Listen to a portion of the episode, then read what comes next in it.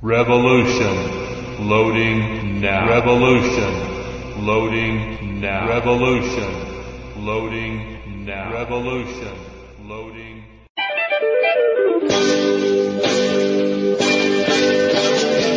hammer down, just ignore the county line. I've had enough of this old town, Tune in to the shooting bench with Cope Reynolds at 8 p.m. Pacific, 11 p.m. Eastern. Don't miss it.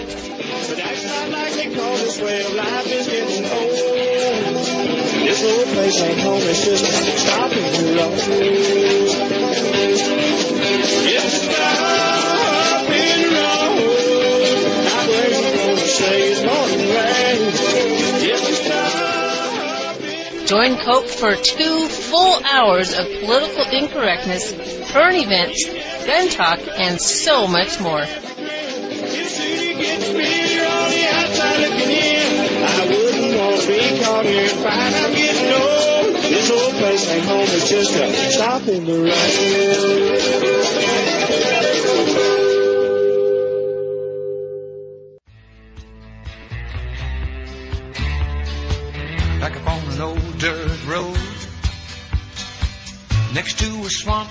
was a slanted wood shack with three little kids and a mama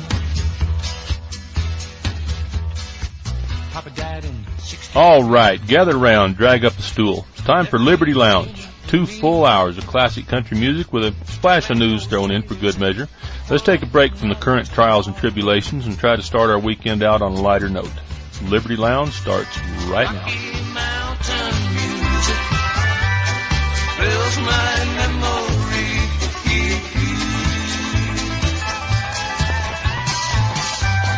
Rocky Mountain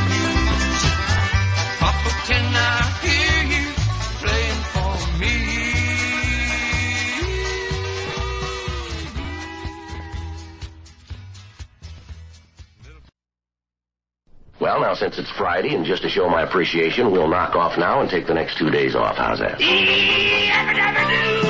that again. You are so stupid. That's right. They're all gonna laugh at you! That's right. There is nothing wrong with your radio. That's right. This is crazy! What's going on here? I don't know, but it's love. I got a hundred dollars smoking in my billfold. I know I ought to save it, but it's burning a hole. Right through my pocket and into my skin. Come Monday morning, I'll be broke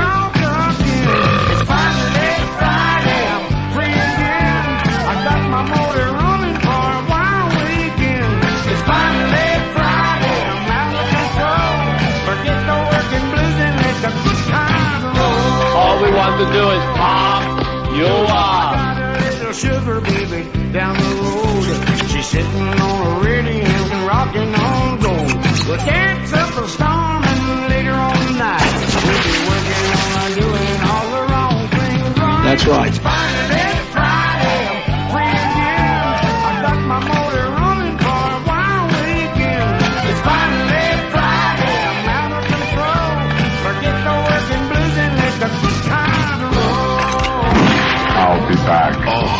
Wonderful. We're naked, is that okay? Uh-huh. Stop that. You go blind. It's sweat, but it stretches. Huge! Holy Ruthie Fitapelli. I'll be hurting with my head in a vice. Tuesday, I'll be wondering if I'll ever survive. Wednesday and a Thursday, I'll be slowly tuning in. Friday, I'll be revving at my motor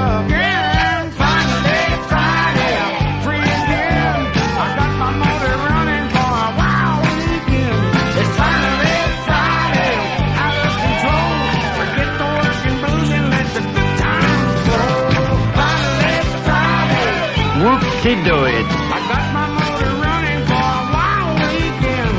It's finally Friday. That is unbelievable, man. Forget the working blues and let your good times roll. So in my best kindergarten voice, I said, The answer is Ruthie Fitapelli. That's right.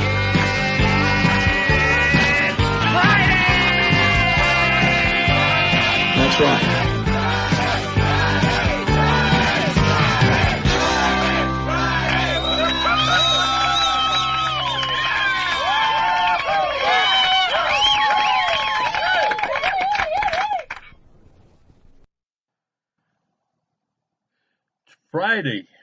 May 22nd, Memorial Day weekend. Welcome to Liberty Lounge. We've got a, uh, of course, being as how it's Memorial Day weekend, of course, there'll be some uh, patriotic music, quite a bit of it, and uh, a few other things that we haven't played for quite a while. So I'm still trying to figure out. Uh, I've tried, tried to renewed my efforts here in trying to do live broadcast, and it's been so long that I've got to relearn all this stuff. I downloaded Winamp, and I'm thinking about trying it. I'm still messing around with the other one, trying to figure out why it is I have so much stuff to figure out. But um, anyway, if I get it working, that's great. If I don't, we'll just keep doing what we're doing. But anyway, got uh, got some new ideas for the sheriff's campaign. I'm not uh, divulging those just yet. Whenever they uh, come to fruition, well, I'll let you know. But it's um, trying to get some money together. It's going to be a uh, an uphill uphill battle, no matter how we do it. But uh, we need to get some some banners and some yard signs and and that kind of stuff, and and uh, radio ads. I want to get uh, quite a few, you know, some radio ads out there.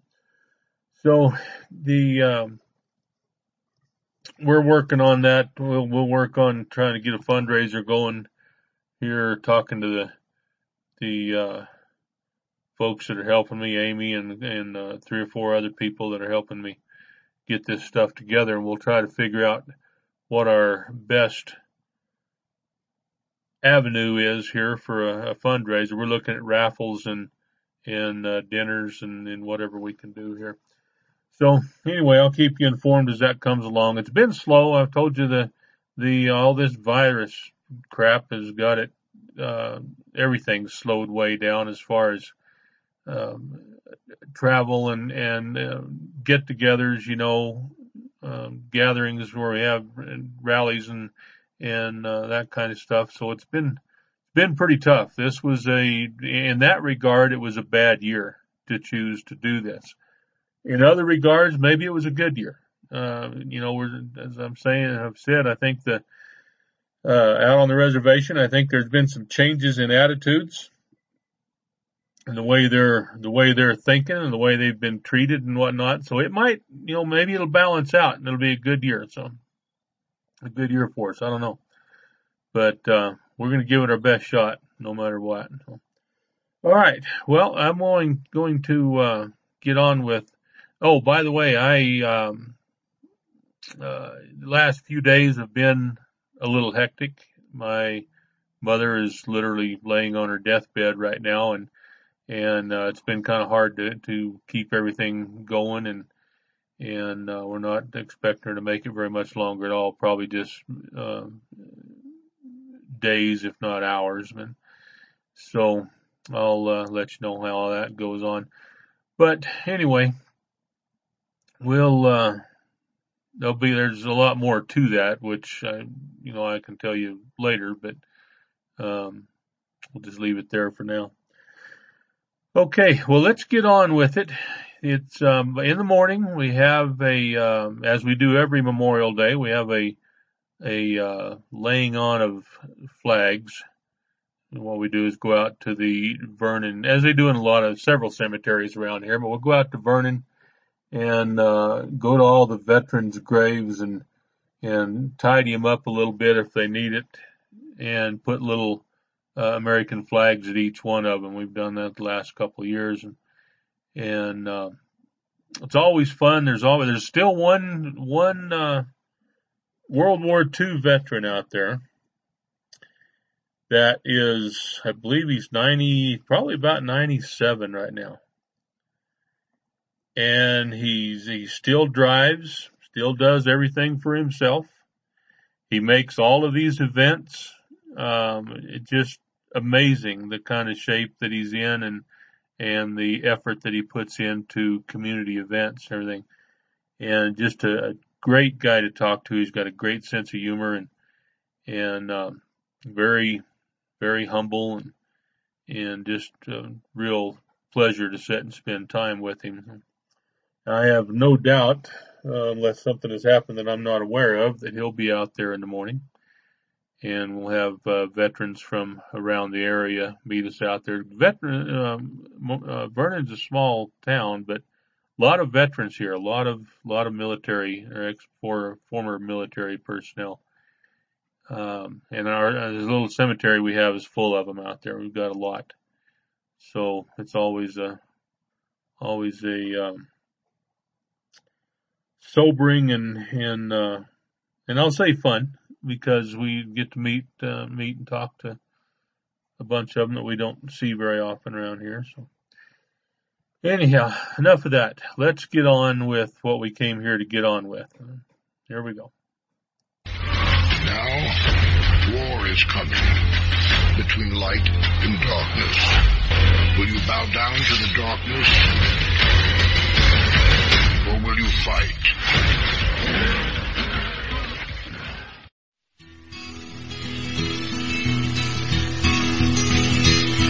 I saw her from a distance as she walked up to the wall. In her hand she held some flowers as her tears began to fall. She took out pen and paper as to trace her memories. She looked up to heaven. The words she said were these. She said, Lord, my boy was special, and he meant so much to me. And oh, I'd love to see him just one more time to see.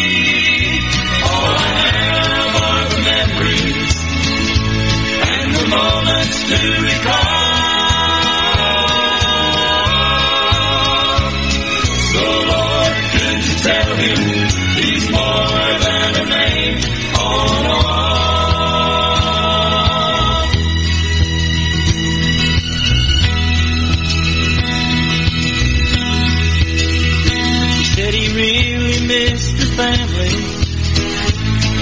home on Christmas Day.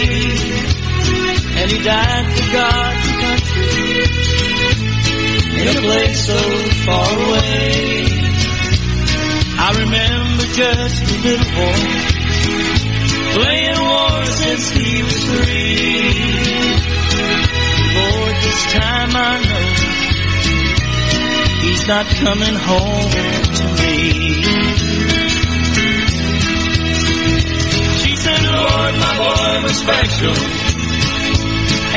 Meant so much to me. And oh, I'd love to see him, but I know it just can't be. So I thank you for my memories and the moments to recall. But Lord, could you tell him he's more than a name on a wall?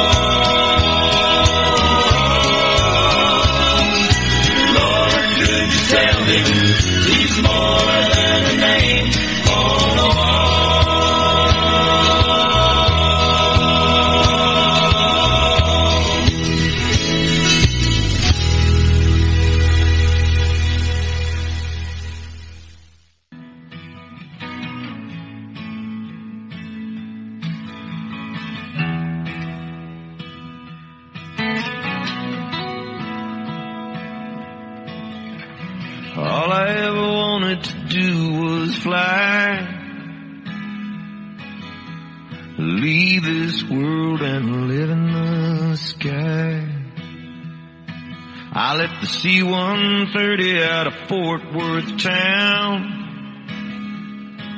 I go up some days I don't wanna come down. Well, I fly that plane call the angel flight. Come on, brother, you're with me tonight. Between heaven and earth, never alone. On the angel flight, come on, brother, I'm taking you home.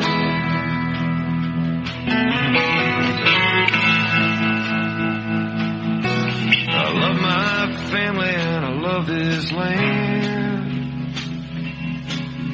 But tonight this flight's for another We do what we do cause we heard the call. Some gave a little, but he gave it all. I'll fly that plane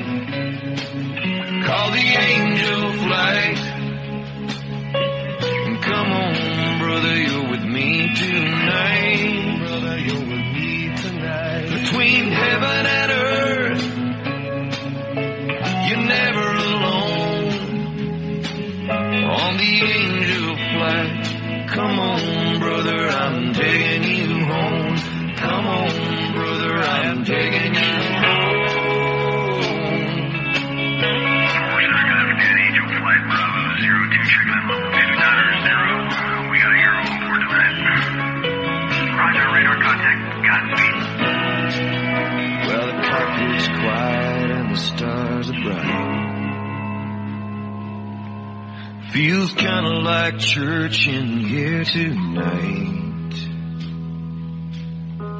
It don't matter where we touch down.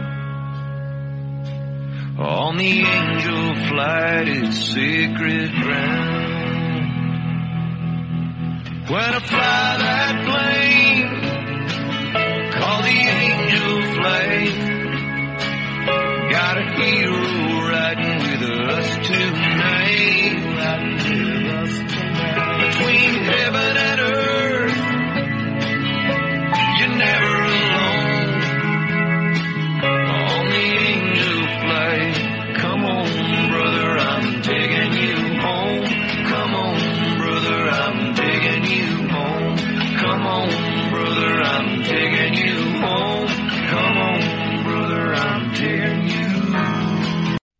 Well, I punched the wrong button. It stopped that one a little abruptly, but uh, that's all right. It was down to the last few seconds. So we uh, we showed up out there in uniform. We wore our field uniforms, and um, they was kind of you know they asked while we was all standing around there. There was probably for this little little cemetery here in Vernon. This was Saturday. There was probably uh, I don't know, 25 people out there, maybe 20, 25 people. So it was pretty good turnout for such a small area. And, uh, the guy that was, was running it asked, you know, how many veterans we have with us and, you know, and we all raised our hand and, and he went around and asked each one and, and, uh, he got to, to me and he said, I noticed, uh, you and your friends here in, in uniform. And, can you tell us what that's all about? And I said, well, I said, we're, uh, we're all vets. You know, we had a, an Air Force vet, another one that was Air Force and Army, and I was Army. And and uh, when uh, we got, I said we're here representing the militia today, and he said that's a one, that's a great thing, or that's a wonderful thing, or something like that. I don't remember what his words were exactly, but he was uh, he was very favorable. And when we got got finished with this, actually it was before we started putting the flags out. The chaplain that he brought with him to conduct the, the ceremony asked about um, about the militia and about you know what he could do to join and and all that. And we didn't we didn't talk about it a whole lot but he gave me his card and he said so when you have time he said uh, get a hold of me. I want to find out more about it. He's from New Mexico and he said well I was there. I you know I never I never could uh, I never could find a militia over there and I said, well, I, I guess you just didn't look in the right places, you know, or didn't look very hard, one or the other, because there's, uh, you know, Bob Wright's, uh, first New Mexico militia down in the southern part of the state has been going since 1990, 92, something like that. 1990, I think. And even after he died, it was disrupted a little bit and, and kind of downsized, but they're still trying to, uh, put that back together and, and keep going with it. And, uh, then there was, uh, while he was there, no, not while he was there. I was already gone. No, no, I was still in New Mexico. So yeah, there was still the New Mexico Citizens Regulated Militia, and there was um, uh, First Brigade. Was it First Brigade? First something I don't remember. But anyway, there's there's a half a dozen of them in New Mexico. So um, I guess because nobody come and knocked on his door and, and told him about it, but um, he uh, was thinking there wasn't one, so he was tickled that he discovered us. And, and uh, I'm not sure exactly what uh, part he could play, you know, in in our group, but uh, I'll talk to him about it sometime when we get more time. And as a um, as a leader, is pretty standard with the militia um, nationwide. That uh, hey, Nan just joined us. Uh, pretty standard that the commander of any given militia group is a colonel, um, a full bird colonel. And you know, some of the military people take that um, they they either make fun of it or they take offense to it, and, and, and you know, we have to be something. Uh, we can't just make up, you know, the star star Starfleet commander or something. Uh, we we have to be something. Uh, Salvation Army is something. I mean, everybody has some type of a rank structure. Every organization like that has some type of a, a structure. I, I could be the, I guess I could be the president and uh, the vice president and, and uh, you know whatever. But um, after since the militia is very much modeled after the United States military, uh, most uh, especially the army, in most cases, they naturally adopt much of the terminology and the equipment and, and uh, you know the same types of, of tactics and and training and everything else. So it, it kind of stands to reason that you would just, uh, that the rank structure would be similar to, now it, it's not exact in all cases. Uh, there's, you know, some that, uh, because of the number of people that, that most groups have, uh, they may leave out some ranks that, uh, because they just don't have the people to fill them, you know. Uh, when you have people in the United States Army that are in there for a career, they're going to be there 20 years, and they have this whole this system where they uh, are a certain rank for a certain amount of time and go up to the next. We have the same thing. We have a time and grade and time and service and and all that, but um, it's necessary that it be some of the things be a little shorter and a little easier because uh, people are not planning on making a career out of this. A lot of them are not. I've been uh, militia for um, Doc, I wouldn't have it any other way, brother. That's your majesty, I'm sorry. Um, how long have I been in there? Um, 98, I think, is when I started. So it's been, uh, 98, no, it's, it's been tw- 20, 21 years, 20 or 21 years that I've been, uh, I guess I can retire. I ain't gonna get nothing out of it, but I can retire. But um, anyway, we've got uh, people here that's been with the group for uh, six or seven years, and uh, it's all it's all going along pretty well. We've had a, a little bit of a influx, you know, some new members here lately. So, you know, we could spend all night talking about the militia. You guys have heard me talk about it before, but anyway, there was uh, when we went to this luncheon, this uh, colonel was sitting in there, and here I am with my birds on, and and him with his, and he's in dress uniform, and I'm in field uniform, and uh, he he was watching me pretty pretty careful. I think he was trying to figure it out. I don't I don't think he really. Uh, I don't think he. It came to him that there would be militia in the VFW. I, I think he was trying to figure out if I was, uh, or, you know, if we were, um, part of, uh, you know, ROTC or, or what was going on. I don't know. But, uh, anyway, we didn't, uh, we didn't talk. I talked to him last year, but I wasn't in uniform last year, so he may, not have recognized me. Probably didn't anyway. I mean, he sees a, a million people, so, but uh, anyway, kind of fun. We enjoyed it. We had a good time over there. Talked to a lot of people, and it was a it was a, a grand time. I really did enjoy it. Oh, say can you see by the dawn's early light what so proudly we the twilight's last gleaming. Oh, beautiful for space skies, for amber waves of grain, for purple mountain majesties above the fruited plain. From the lakes of Minnesota to the hills of Tennessee, across the plains of Texas, from sea to shining sea, from Detroit down to Houston, and New York to LA. Well, there's pride in every American heart, and it's time we stand and say.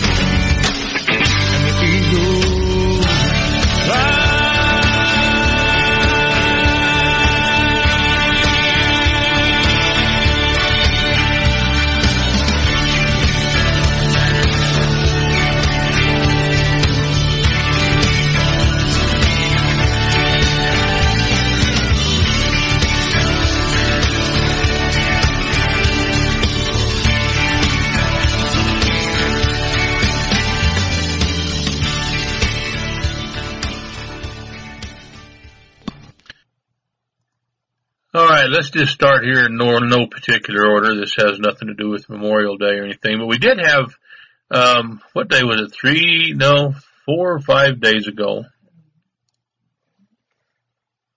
Four days ago. It was the 23rd.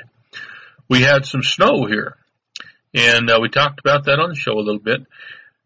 And what we didn't talk about was the uh, they had quite a bit of snow up in Flagstaff. I-40 was closed for a while and it was all icy and everything. And it was quite a, uh, quite a fiasco during the day. And they had a bad accident up there that, uh, involved, uh, this is neither here nor there. I'm just point of interest here and just letting you know. There was eight vehicles, several semis involved in a tour bus and that, uh, further closed I-40 happened uh, quarter to nine in the morning, just um, on the westbound lane west Flagstaff. And I got some pictures here, and this road is uh, is is solid ice, and it shows these trucks and everything piled up. It doesn't say. Um, I'm laughing at it. It said two drivers suffered minor injuries, so um, nobody was seriously hurt or killed, so that's good. But uh, thought I'd throw that out there. That's the kind of weather we have here in the land of sand and cactus and uh, 100 degree weather and, and all that kind of stuff. Uh, let's see. Let's move on. I, will read that to you in just a minute. Here's another guy. This is a convicted felon. Now this guy has had a bad day. It's just a really, really bad day. If there was ever a prize for the dumb crook line other than the, uh, the, the Darwin Award, this guy would win it. Not only was he dumb, but he had some really bad luck. He was, uh, had a, and I, I gotta be careful how I word this because of, uh, people that are present, but this guy was storing drugs, um, in a balloon, and you and, and he wasn't storing them in his mouth, and he wasn't storing them in his armpit. He was uh, storing them in another storage place in his body. Well, during this, uh, as he's not sure what brought it about, but he was trying to hide a weapon. He's a convicted felon to start with. So this is not his first time to be an idiot. He he was uh, he was trying to, to to get perfect with it here, but he shot himself in the um, uh, in the twins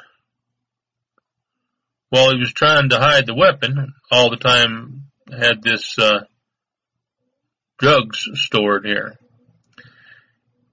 and thirteen times convicted felon. 13 times. So I'm guessing apparently this guy doesn't catch on real quick. Uh, he told his girlfriend to dispose of the gun while they're heading to the hospital or before they head to the hospital. Said he finally went to the hospital. Now you gotta listen, we ain't done with this story yet. He went to the hospital and a balloon full of marijuana slipped out of the uh, hiding place. and while the doctor was operating on the gunshot wound.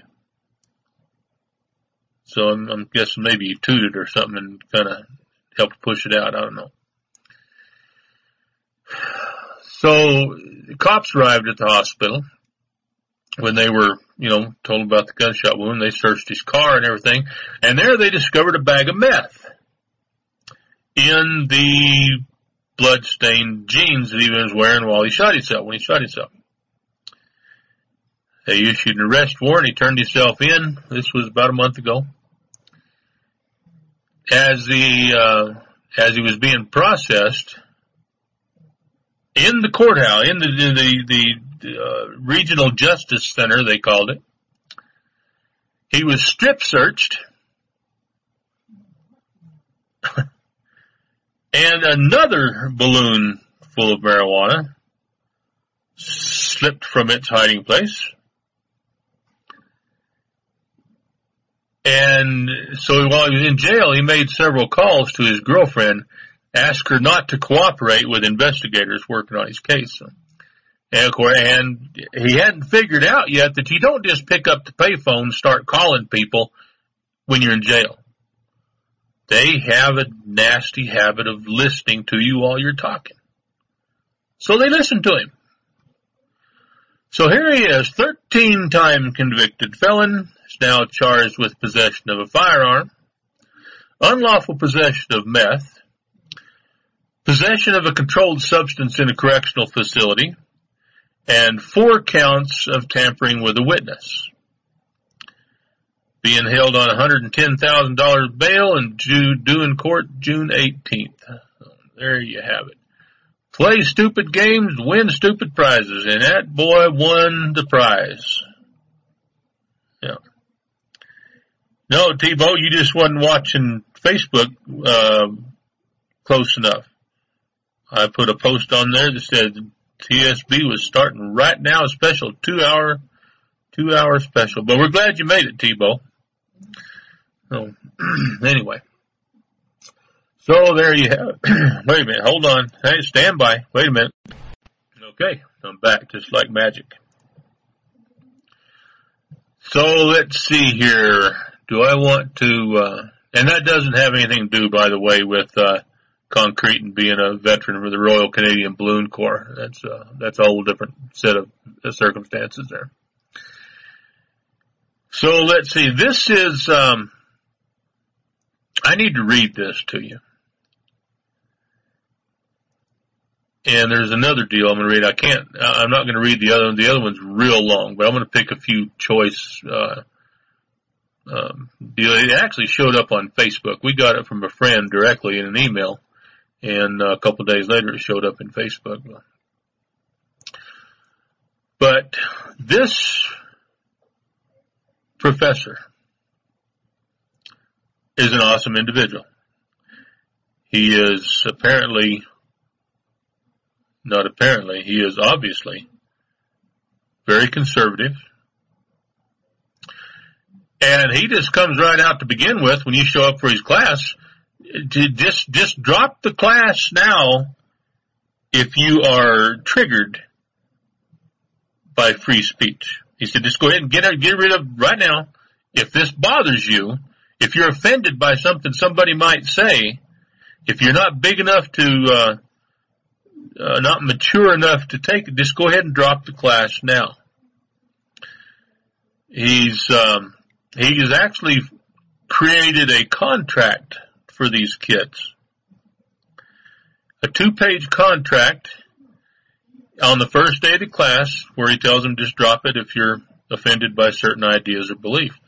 The contract says in this course, we study literature from cultures that existed before you were born.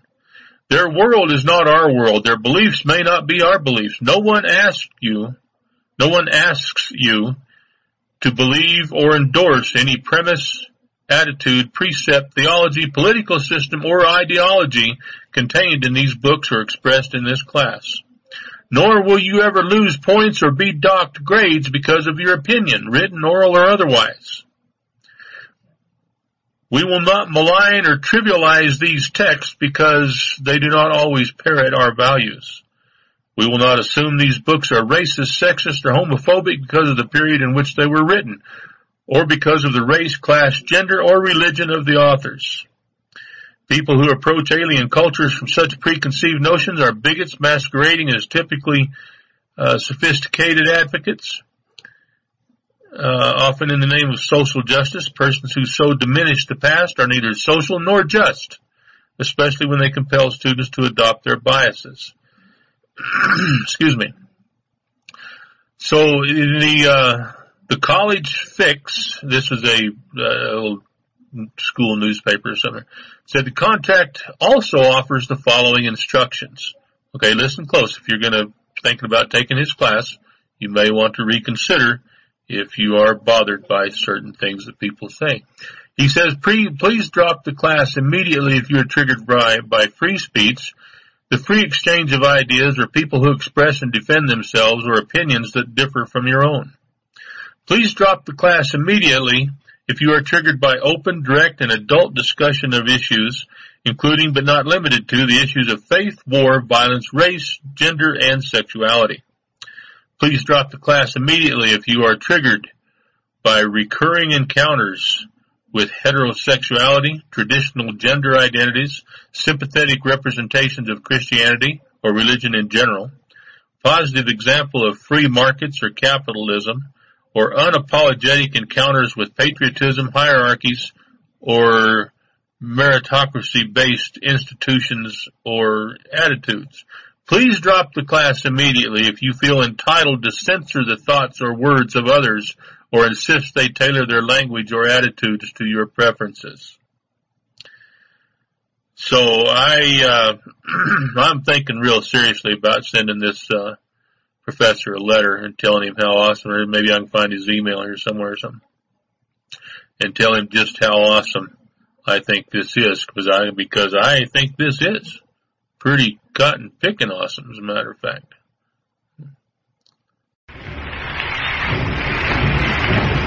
Madam President, we will never surrender America's sovereignty to an unelected, unaccountable global bureaucracy. America is governed by Americans.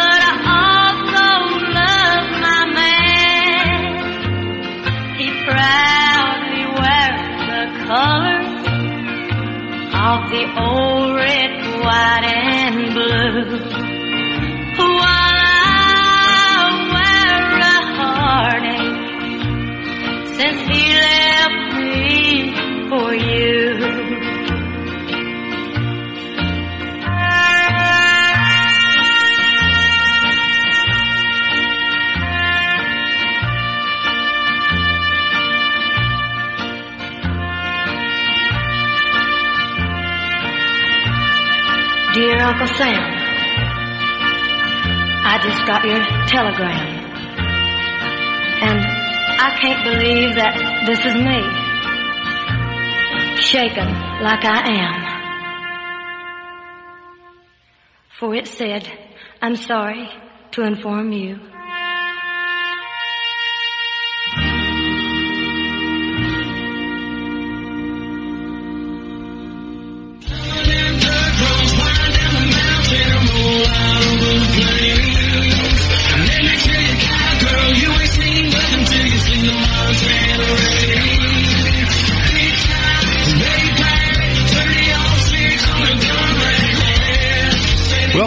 To another segment of the Shooting Bench, right here on the Survival Circle Radio Network.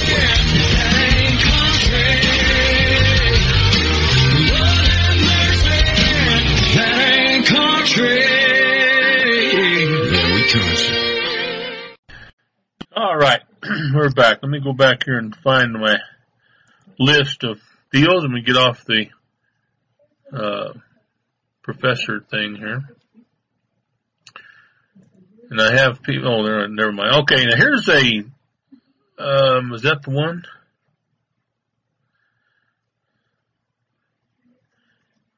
I think I'll start that one right after the. Well, I can start it now. If I can find it again. Oh, there's uh, from the uh, hold my beer and watch this department. this is uh, these guys definitely win the uh, the Darwin Award here. Let me bring this up real quick. The witness said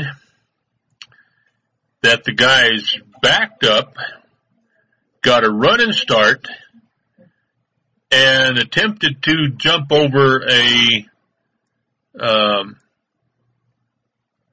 drawbridge. A uh, what do you call it? Uh, not a drawbridge. What do you call those things? That um, I got too many things going on. If I could just make this thing do right. Hang on. These pop-up deals kill me. I get all, I bring it up on my phone and everything's perfect and then I put it on here and it tells me I have to do stuff. Anyway, they, uh, I, I'm, I'm pretty confident that they, uh, the alcohol was involved here. Said they, yeah, it was a drawbridge. That was right. Excuse me again. They, uh, tried to jump over it, jump to the other side. This was, uh, it says it happened in Louisiana. The guys were from Texas. And this was the Black Bayou Bridge, about six miles south of Lake Charles. Said the bridge was closed for traffic to let a boat go by. Well, when the boat goes by, if it's tall enough, they raise the bridge up And uh, the witness said that they got out of the car and pushed, uh, the passenger got out of the car, pushed the gate arm up, got back in the car, and I know that the driver said, hold my beer and watch this. I just know it. I mean, there's, there's no doubt in my mind. But, uh, driver stopped briefly, reversed, and then accelerated forward in an attempt to jump the bridge.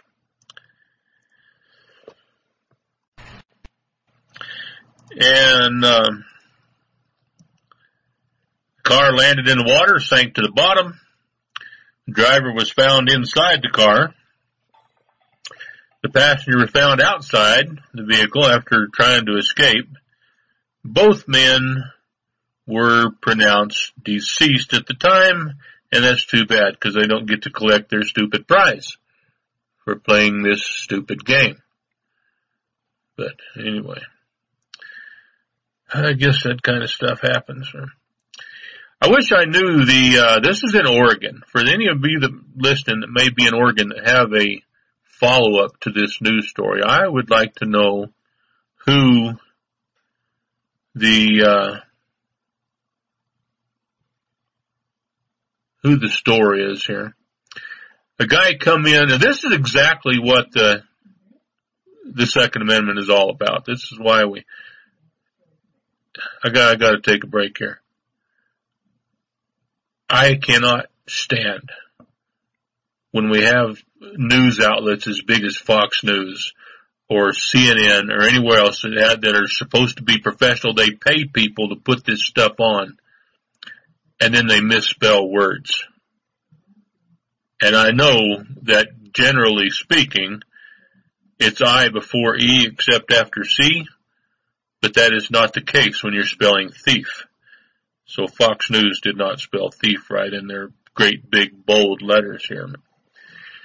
Anyway, guy come in with a hatchet and uh planning on robbing the place. The guy pulled out the gun, didn't even have to shoot him and uh, he uh, drew the gun, called 911. The, the, the clerk, I mean the, the bad guy run away, and the guy got fired.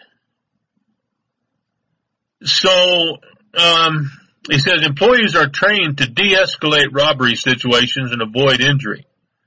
To avoid injury.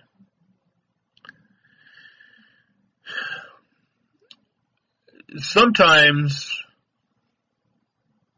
many times, most of the time, maybe always, when someone comes in with a hatchet or a gun or a machete or a baseball bat or a butcher knife or a rock or a club of some kind or whatever.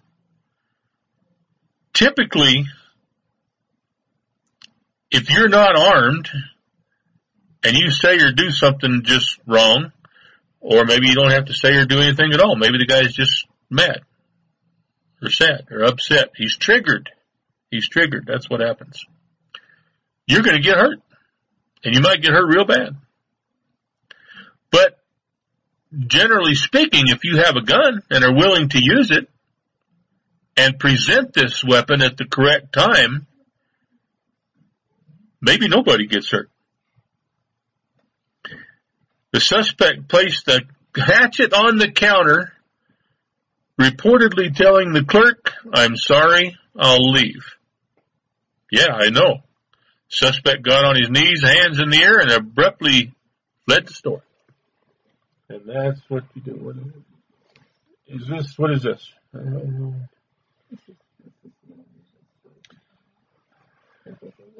It, uh, wait, wait, here. Let me do this right. I have, uh, hang on. Stand by. Hang on. Hello everyone, this is your Action News reporter with all the news that is news. Okay, I was just giving a story here out of Snowflake, Arizona, about 20 some miles from here. Charles Hall a World War II veteran who led a busy life and never had the chance to graduate high school until now. His, uh, he was the junior class president during his time in Snowflake High School, lettered in three different sports and was a successful boxer. Despite being eligible for deferment, he chose names, uh, what is it? Um, Charles Hall, 95 years old. Despite being eligible for deference, deferment, he chose to put his life on hold and serve his country after the attack on Pearl Harbor. God bless this man. He enlisted in July of 1943, served in the United States Marine Corps as part of the initial invasion on Okinawa, the last major battle of World War II. The battle claimed the lives of more than 12,000 U.S. service members and 100,000 Japanese service members. Charlie was awarded, excuse me, the Navy Presidential Unit Citation, the Asiatic uh, Pacific Campaign Medal with Bronze Arrowhead, the American Campaign Medal, the World War II Victory Medal, the Marine Corps Expeditionary Medal, the Marine Corps Good Conduct Medal, the Marine Corps Reserve Service Ribbon. After returning home, Hall went straight into the workforce in order to support his family and never returned to school. Hall's family is a big one, 13 children, 52 grandchildren, 155 great grandchildren, and 16 great great grandchildren. Well, I bet they hate to see Christmas come around. Hall's family said one of his biggest regrets was never graduating from school. Well, it's not going to be a regret much longer after putting his family first for all those years. He's finally going to get the chance to graduate from Snowflake High School on Friday at the age of 95 in a speech. Let me see what. Uh, well, let me let me finish this. I'm going to go back and see if it's this Friday. In a speech prepared for the ceremony, Hall's son-in-law says, "By recognizing the sacrifices of Mr. Charles Logan Davis Hall, we are fulfilling a dream for a man who helped make this community, this state, this country what it is today." Um, information on Hall's service and background came from a family statement provided to ABC 15. So this is May 23rd. So that would have been last Friday. If it was this coming Friday, I would go to that. I would damn sure go. And, uh, I would be absolutely honored to be able to shake this man's hand, but maybe I'll go over and try to look him up one day. Always I do stuff like that from time to time. Neat story. Thank you. Um, let's see. Where are we at here? There was something else I wanted to read. Wait a minute, I may have more breaking news. Yeah, it was the 24th. It would have said this Friday, so that must have been the 24th.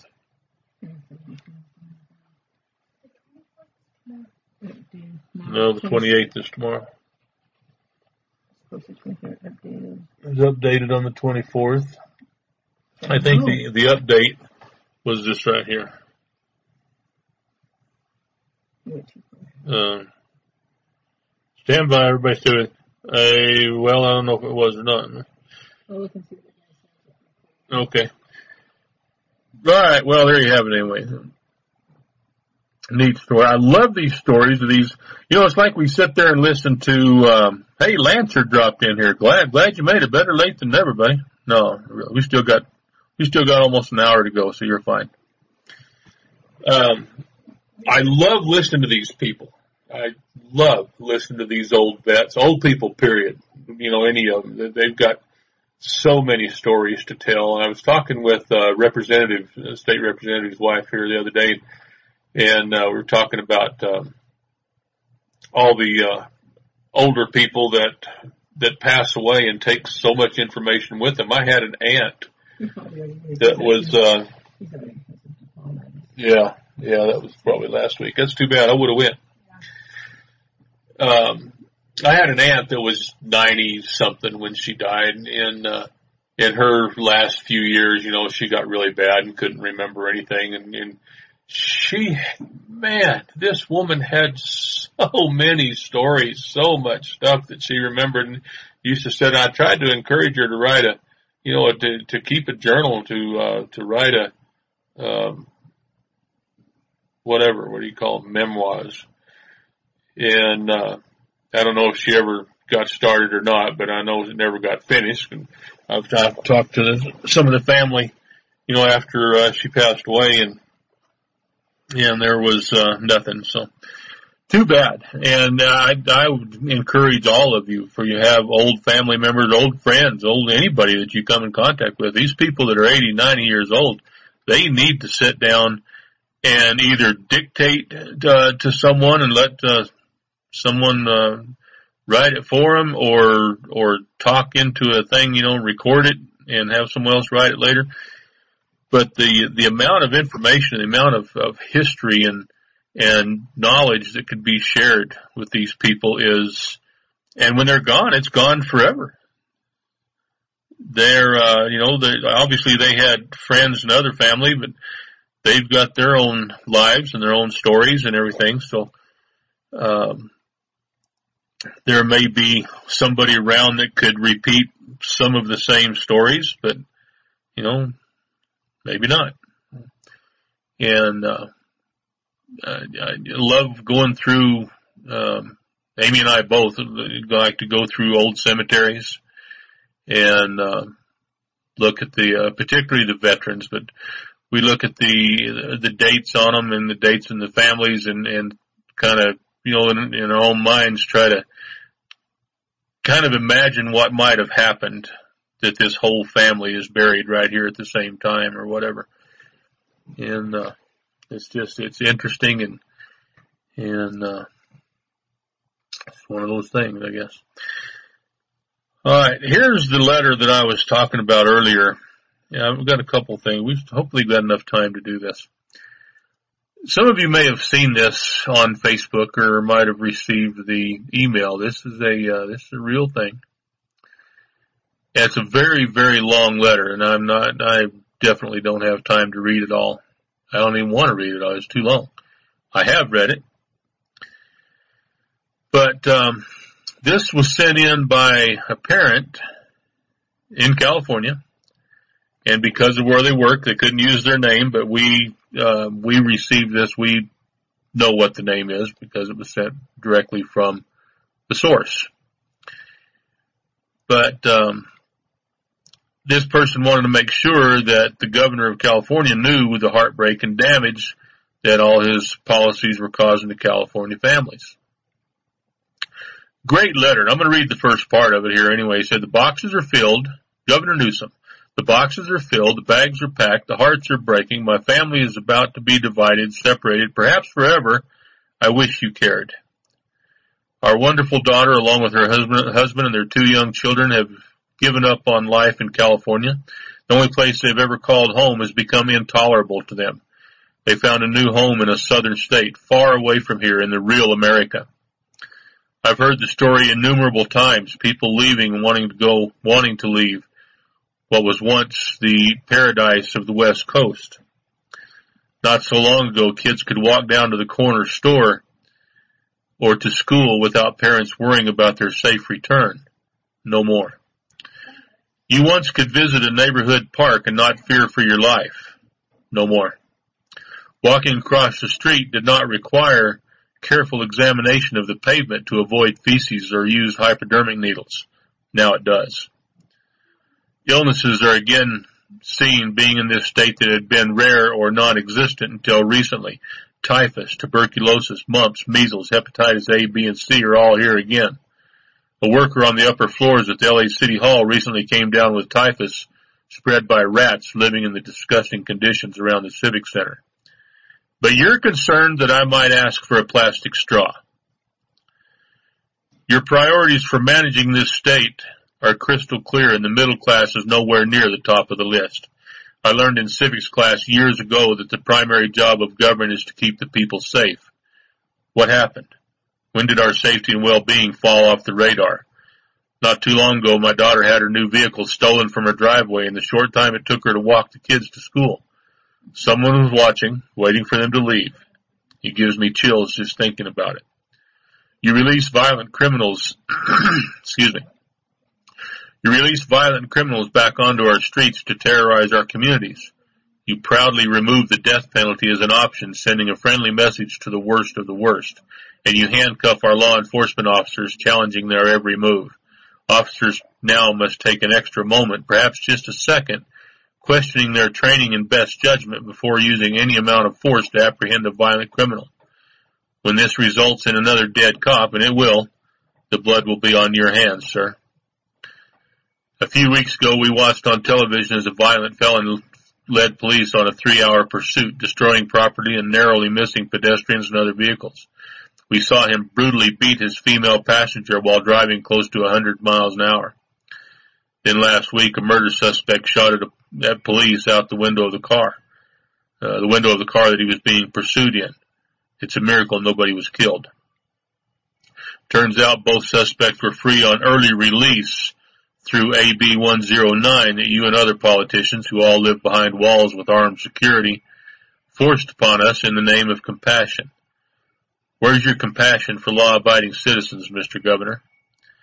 And don't get me started on taxes and regulations. The amount of money taken from us by this state is criminal. Just living here is expensive enough, but imagine trying to run a business and stay afloat. We have the highest gas prices and tax, taxes in the country, and still our roads are a mess. I recently hit a pothole and the damage to my car was over a thousand dollars. We pay you enormous sums to manage the state's affairs, yet people by the thousands sleep on our streets at night. Homeless encampments are everywhere, in neighborhoods we've never imagined they'd be. And still you want more. There's a move now to weaken Proposition 13. No doubt it will pass. And I just read that you want a tax deadline, uh, a tax, you want to tax online sales now too along with proposals to tax water, telephone, dairy products, fertilizers, health care, and more, but taxing those things will not affect the super rich 1%. They're just more hits on the middle class. You Sacramento politicians have an insatiable addiction to other people's money, but many citizens have had enough and are walking away, which brings me back to my family. I'm gonna see how long this is. I might go ahead and, I might go ahead and finish it.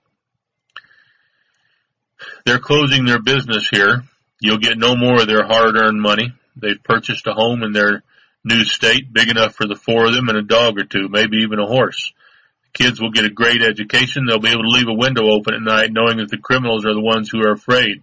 Afraid of the police, afraid of the courts, and afraid of the citizens who exercise their right to defend themselves. Oh yeah, and gas there, about two dollars a gallon. Somehow they'll have to survive without a fantasy train to nowhere. I'm sure they'll find a way to get by. Meanwhile, our tax base shrinks and Atlas shrugs. Soon the only people left here will be the very rich and the very poor. It's almost as if you planned it that way. And now my family is broken as are countless others. No more school plays, no more little league games, no more weekend breakfast at IHOP or Thanksgiving dinners. I'll happily burn a ton of fossil fuel to go visit them at their new home as often as I can, but I won't be there as an instant babysitter when needed on short notice and I'll actually notice their growth from visit to visit. I'll pray every night for their safety and happiness in the years to come. And I'll cry that I can't hold them tight. I'm angry as hell and I miss them desperately already. But they'll get no going away card from you and no apologies. You simply don't care. Um, boy, I see, I thought this was longer than that because when I saw it in the email, it was, you know, it was narrowed down into uh, a little two inch wide thing and it was seemed much longer. So it wasn't as bad as I thought. But boy, she summed it up. That's, that's as good as it gets. And I am confident that Governor Newsom will get wind of this. It's all over Facebook. It's a lot of emails going around with it. And, um, I, I think even if it doesn't make it to Newsom's desk, I think it will uh, strike a lot of people as uh, uh, you know it'll reach a lot of people in California that are that are struggling and and uh, and, and I've said before you know there are there are almost no circumstances where you can't just walk away. Will it be inconvenient? Will you lose money? Will you miss people? Yeah, yeah, and yeah. But do you want freedom or no? Uh, I, I understand completely. People with you know 18 years you know, with a company, they've only got to stay another another year or two and and and get the retirement. Okay, I get that. I can see it. Uh, I know that there are people with uh, you know family members that are just flat can't make it, and if the people leave, they'll have nobody to take care of them. So there are a very, very few, very limited circumstances where people can't leave. But other than those few, like I have always said, like Casper Mountain did uh, and, and came on the air and told us one day, I just put it in a truck and drive away. I don't care what else you're doing. I don't care how much you like your job. I don't care how much you like your friends. I don't care about the kids starting a new school. With everything that's going on there, you just put your stuff in a truck and drive away. And don't tell me you can't do it. And don't tell me it's not that simple. My first wife and I had 17 addresses the first five years we were married. It is that simple. I probably have well over 40 moves under my belt right now. It is that simple. The last three or four have been very, have been a struggle with moving stuff from the store and everything else. Um, it's been, it's been a mess, but you know how we did it? Just put it in the truck and drive away. Do you love freedom or not? Are you willing to continue to be taxed and charged literally out of existence almost? To not have the freedom to protect yourself? Uh, I mean, it, the lady said everything in the in the letter. And if you can abide by that and you can, you can live with it, then I don't know what to tell you. But if it bothers you, and if it bothers you as bad as it does me, put it in a truck and drive away. When I got out of, of, of, of, um, out of the army when I was in California, when I was in Fort Irwin, I've probably told you this story before. a guy named Red. I don't know if I ever knew his last name or not, but I met him at a beer joint there in Barstow. And, uh, somehow he learned of my capabilities of the things that I could do with heavy equipment and whatnot. And he offered me $25 an hour to stay there. Now you gotta understand, this was a, uh, um, this was in 19 something when was 1984, 86, 1986. In 1986, $25 an hour was a decent wage. You can live with it now, for sure. But that was a hell of a good way. I said, I said, Red, you ain't got enough money to keep me in this state. You know, a smart man would have said, okay, you know, I can do this for six months or a year and, and get out of here. No. I had it. I didn't like California. I didn't like the people. I didn't like the laws. I didn't like anything about it. You know what we did? Put it in the truck, drove away. It's that simple. The, um, when I, I stayed up all night the night before building a tow bar. I probably told you this story too. I don't know, but I was building a tow bar to put my pickup on behind the U-Haul truck. Well, I didn't know that U-Haul balls at that time were two and an eighth inch. They've abolished those bastardized balls now, but they're, they were two and an eighth inch. I didn't know that. Never heard of such thing. They were proprietary balls for their proprietary hitches. Uh, obviously enough people got heartburn about it and they, they, uh, got rid of them. But I built this tow bar with a two inch coupler on it and got ready to hook it up and that's when I found out that they were two and an eighth inch balls. You know what I did? I took a 9 16 socket, took the guts out of that coupler, laid it down on the, on the, uh, ball of that truck and I jumped up and down on it until it popped on there, got underneath there and put the nut back on there and tightened it up and off to Idaho we went. I, uh, drove it about, well, I got it, got it to the state line. Where did I go? From Barstow, I don't remember which, uh, probably went over to I-15 and when, I don't remember. Uh, probably, that's probably what I did. But, uh, anyway, whatever I did, it was the closest possible way to a state line that I could make. When I got to that state line, I stopped and checked it and by that time it had worn in nicely and, uh, you know, everything was fine. Tightened the nuts up on it a little bit and, and, uh, took off. So anyway, put it in the truck, drive away. That's all you got to do. All right, let's see here.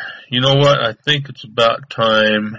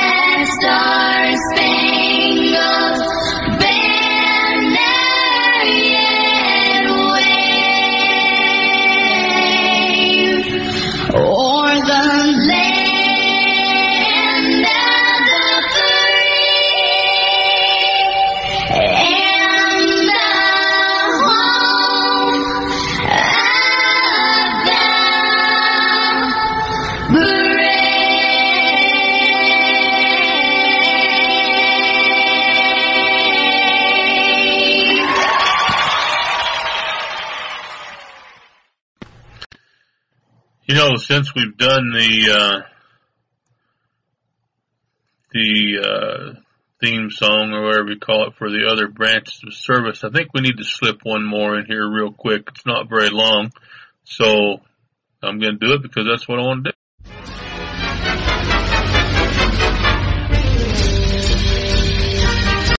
Well, that didn't work.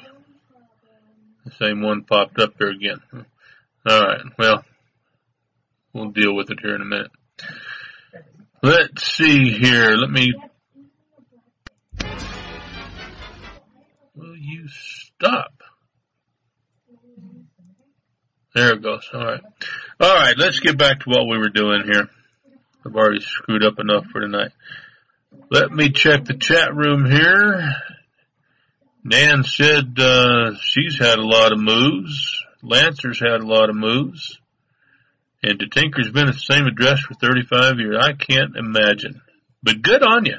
I mean, I, I've thought about that a lot of times. I went, a state prison doesn't count. I've, uh, I've thought about that a lot of times. I don't know. I, I, I, I don't know how I would act to stay in the same way. You know, what? I've been in this house right now the longest I have ever been in one location since I was a kid. I've been in this house for a little over six years. And this is the longest I've ever been anywhere. And, um, you know, I've grown kind of used to it. Um, but on the other hand, I look at, um, people say, well, why don't you, you know, you, you, you stay and, and work and retire. And when you retire, you go do all that traveling. When I'm retired, I don't want to sit around in a Winnebago and drink Metamucil cocktails and watch the sun go down. You know, when I, I've, I've done everything that I pretty much that I want to do in my life. I haven't missed out on too much. I want to do it while I can still enjoy it, while I can still, um, physically get around and do stuff. And then when I retire, I'll sit around and drink Metamucil cocktails and watch the sun go down at home. Instead of worrying about having a heart attack driving the Winnebago from state to state. That uh, concrete and say 39 zip codes, including the current one. So I'm not alone. Their longest stay is anywhere is 16 years for Nan. So I'm not alone in the traveling here. It looks like. Um, Tebow's got 30 moves, 10 different states. And Lancer says he's lived in 10 different states. I think I've lived in, I think I've lived in 18 different states. I'm not sure. I have to sit down and count again. So, anyway. Alright, let's get back over here. Let me make this thing stay where it's at. there we go. And let's see how many stories I've missed. Here's a good one. This is a neat story. By the way, how old is this story? Let me see this. I thought this was neat. And I don't really care how old it is. I'm going to tell you about it anyway. I just thought I'd check and see. And it is brand new. It's two days old. 7,500 boots on display at Fort Bragg this year, uh, this month, um, served as temporary memorial to service members from all branches who have died since 9-11. The boots had the service members' photos and dates of death on on display at Fort Bragg. Okay, that's neat. I'll tell you something else that's neat, and it's too bad that Lancer's uh, wife's not listening here. She, um, well, I'll just leave that there. There's a um, popular home improvement center here, lumber store, Lowe's, and uh, they put out a little memorial today.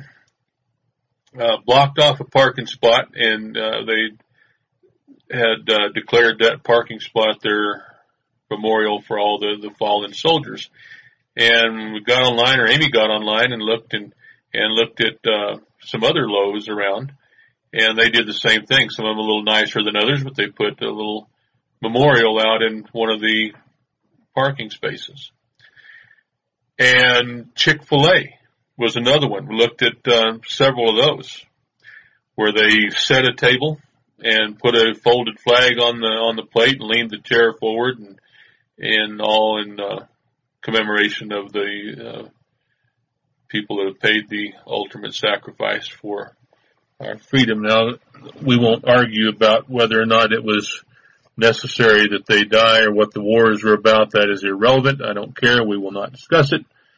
Um, I am fully aware that a lot of these wars were unnecessary. That's not the point. The point is that these people regardless of what the reason was, they were willing to um, to make that sacrifice. They were willing to to join up. The overwhelming majority of them joined on their own their own uh, free will, and even to this day, as many sissies as there are around, and as much as the military has changed and everything else, there are still people to this day willing to jump on that grenade to save their their brothers in arms.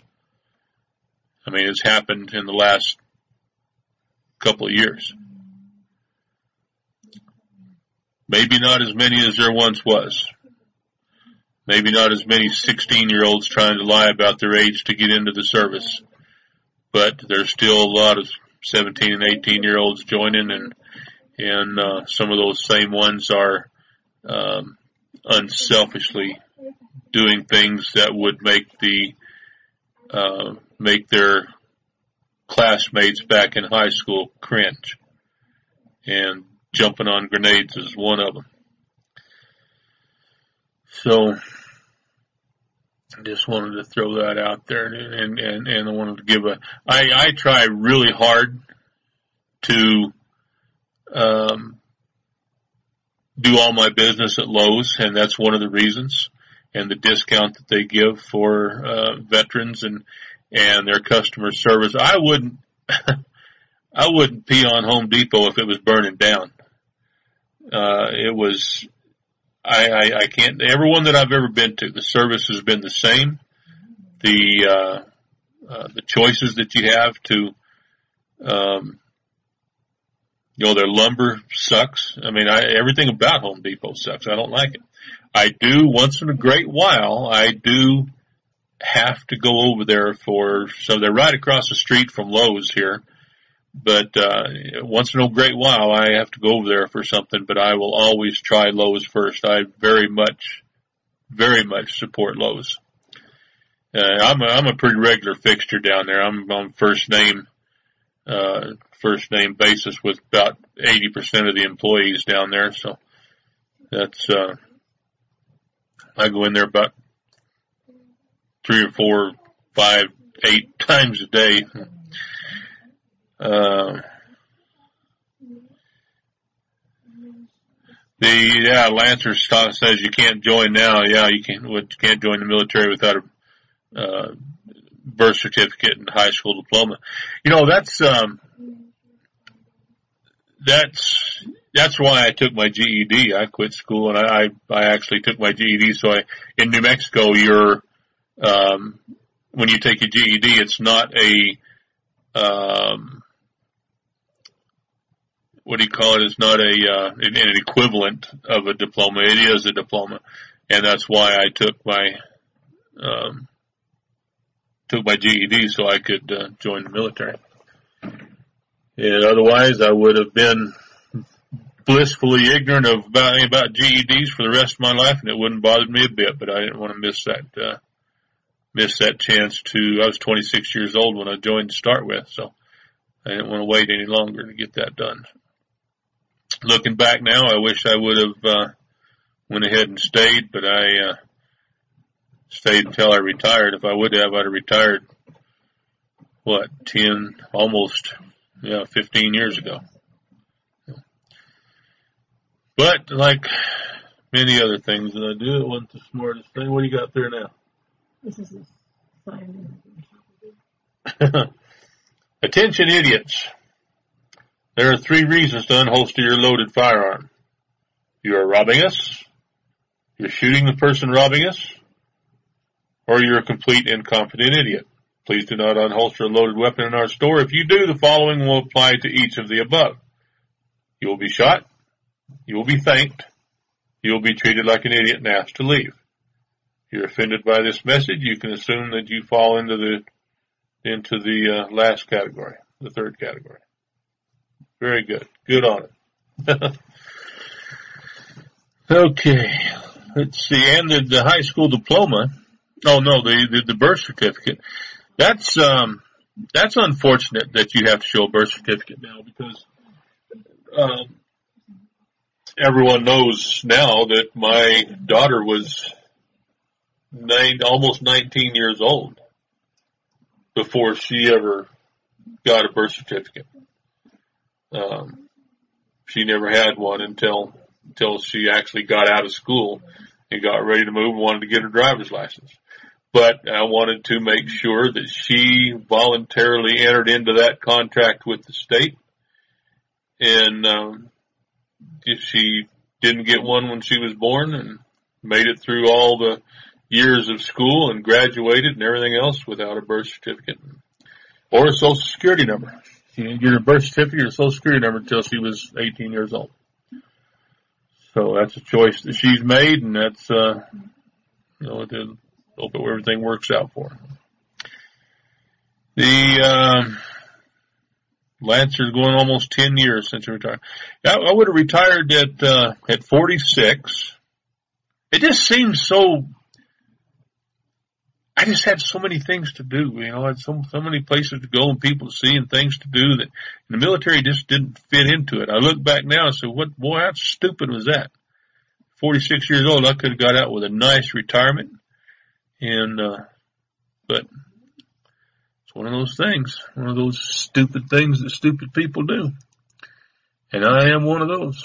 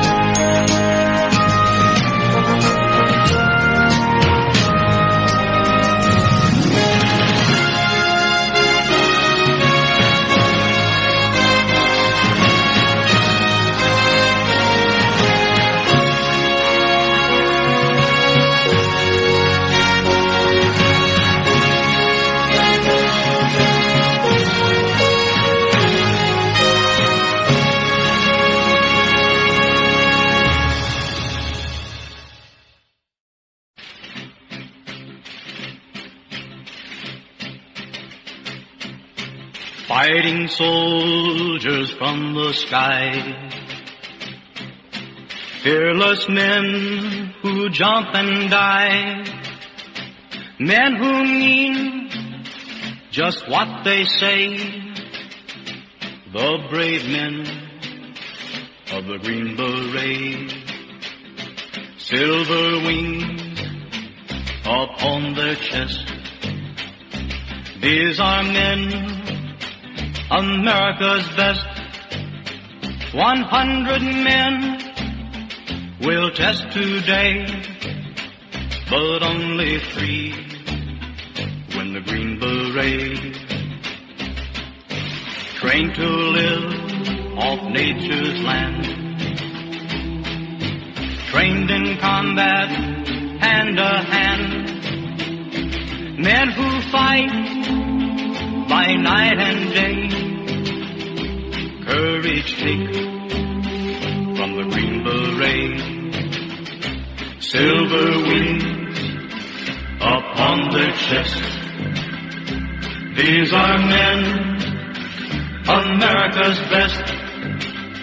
One hundred men will test today, but only three win the Green Beret. Back at home, a young wife waits. Her Green Beret has met his fate. He has died for those oppressed, leaving her this last request. Put silver wings on my son's chest. Make him one of America's best. He'll be a man they'll test one day. Have him win the Green Beret.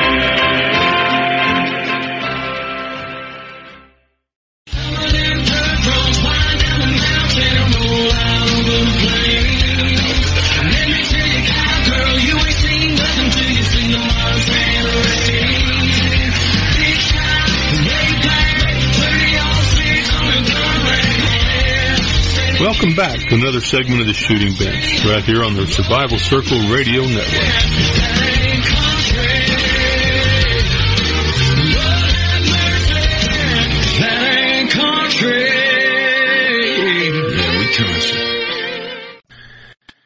Okay, we're uh, we're winning another another stupid prize here. Give me just a second. Let me. I don't remember seeing this before, but there's a guy here was uh, trying to smack a fish with a loaded gun. He had a long gun. He had a rifle, and he's attempting to smack a fish in shallow water there. And where does he shoot himself? Well, the twins are having a bad day here. They're, uh, this was, uh, well, yeah, I wouldn't want to be doing what he's doing. Uh, this might be an air gun or BB gun. Let's hope for the guy's sake that's all it is. They can't tell for sure what caliber the gun is, but there's a video. Play that video. Let's see what happens. We'll It's only 13 seconds long. 13 seconds long. So somebody, there he goes. He's wearing back. There's a fish. And, wow. Oh, where he got it. Oh, yeah. and they're talking foreign language, so there's, uh, there's that. Anyway. Okay. We've had all the fun, Wing Standard. You know what? I am, uh, I'm having fun listening to this music, so that's what I'm gonna do right now. I walked through a county courthouse square. On a park bench, an old man was sitting there. I said, Your old courthouse is kind of run down. He said, No, it'll do for our little town. I said, Your old flagpole has leaned a little bit, and that's a ragged old flag you got hanging on it. He said, Have a seat. And I sat down. Is this the first time you've been to our little town? I said, I think it is. He said, I don't like to brag, but we're kind of proud of that ragged old flag. You see, we got a little hole in that flag there when Washington took it across the Delaware. And it got powder burned the night that Francis Scott Key said, watching it right and say, can you see?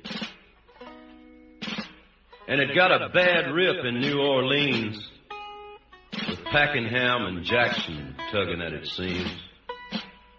And it almost fell at the Alamo beside the Texas flag, but she waved on though. She got cut with a sword at Chancellorsville, and she got cut again at Shiloh Hill. There was Robert E. Lee, Beauregard, and Bragg, and the south wind blew hard on that ragged old flag. On Flanders Field in World War One, she got a big hole from a Bertha gun. She turned blood red in World War Two. She hung limp and low a time or two. She was in Korea, Vietnam. She went where she was sent by her Uncle Sam. She waved from our ships upon the briny foam, and now they've about quit waving back here at home. In her own good land here, she's been abused. She's been burned, dishonored, denied, refused. And the government for which she stands is scandalized throughout the land. And she's getting threadbare and she's wearing thin, but she's in good shape for the shape she's in. Cause she's been through the fire before. And I believe she can take a whole lot more. So we raise her up every morning. We take her down every night. We don't let her touch the ground and we fold her up right.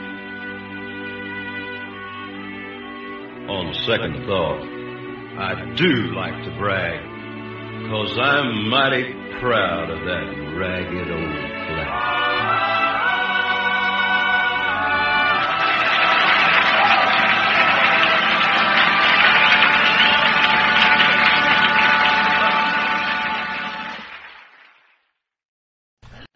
Okay, well, I've uh, just about had enough here. I hope you have enjoyed this uh, two-hour special. We had a little more music than we normally do, but I just uh, somehow was uh, compelled to share more with you than I generally do. So I'm going to ease on towards the door right now, and if all goes well, I'll be seeing you Wednesday night. Not sure what's going to be happening Friday yet. Still a little early to tell, but uh, I'll let you know for sure if we can do a, Uh, a live show Friday. So good night. God bless America and we will see you Friday.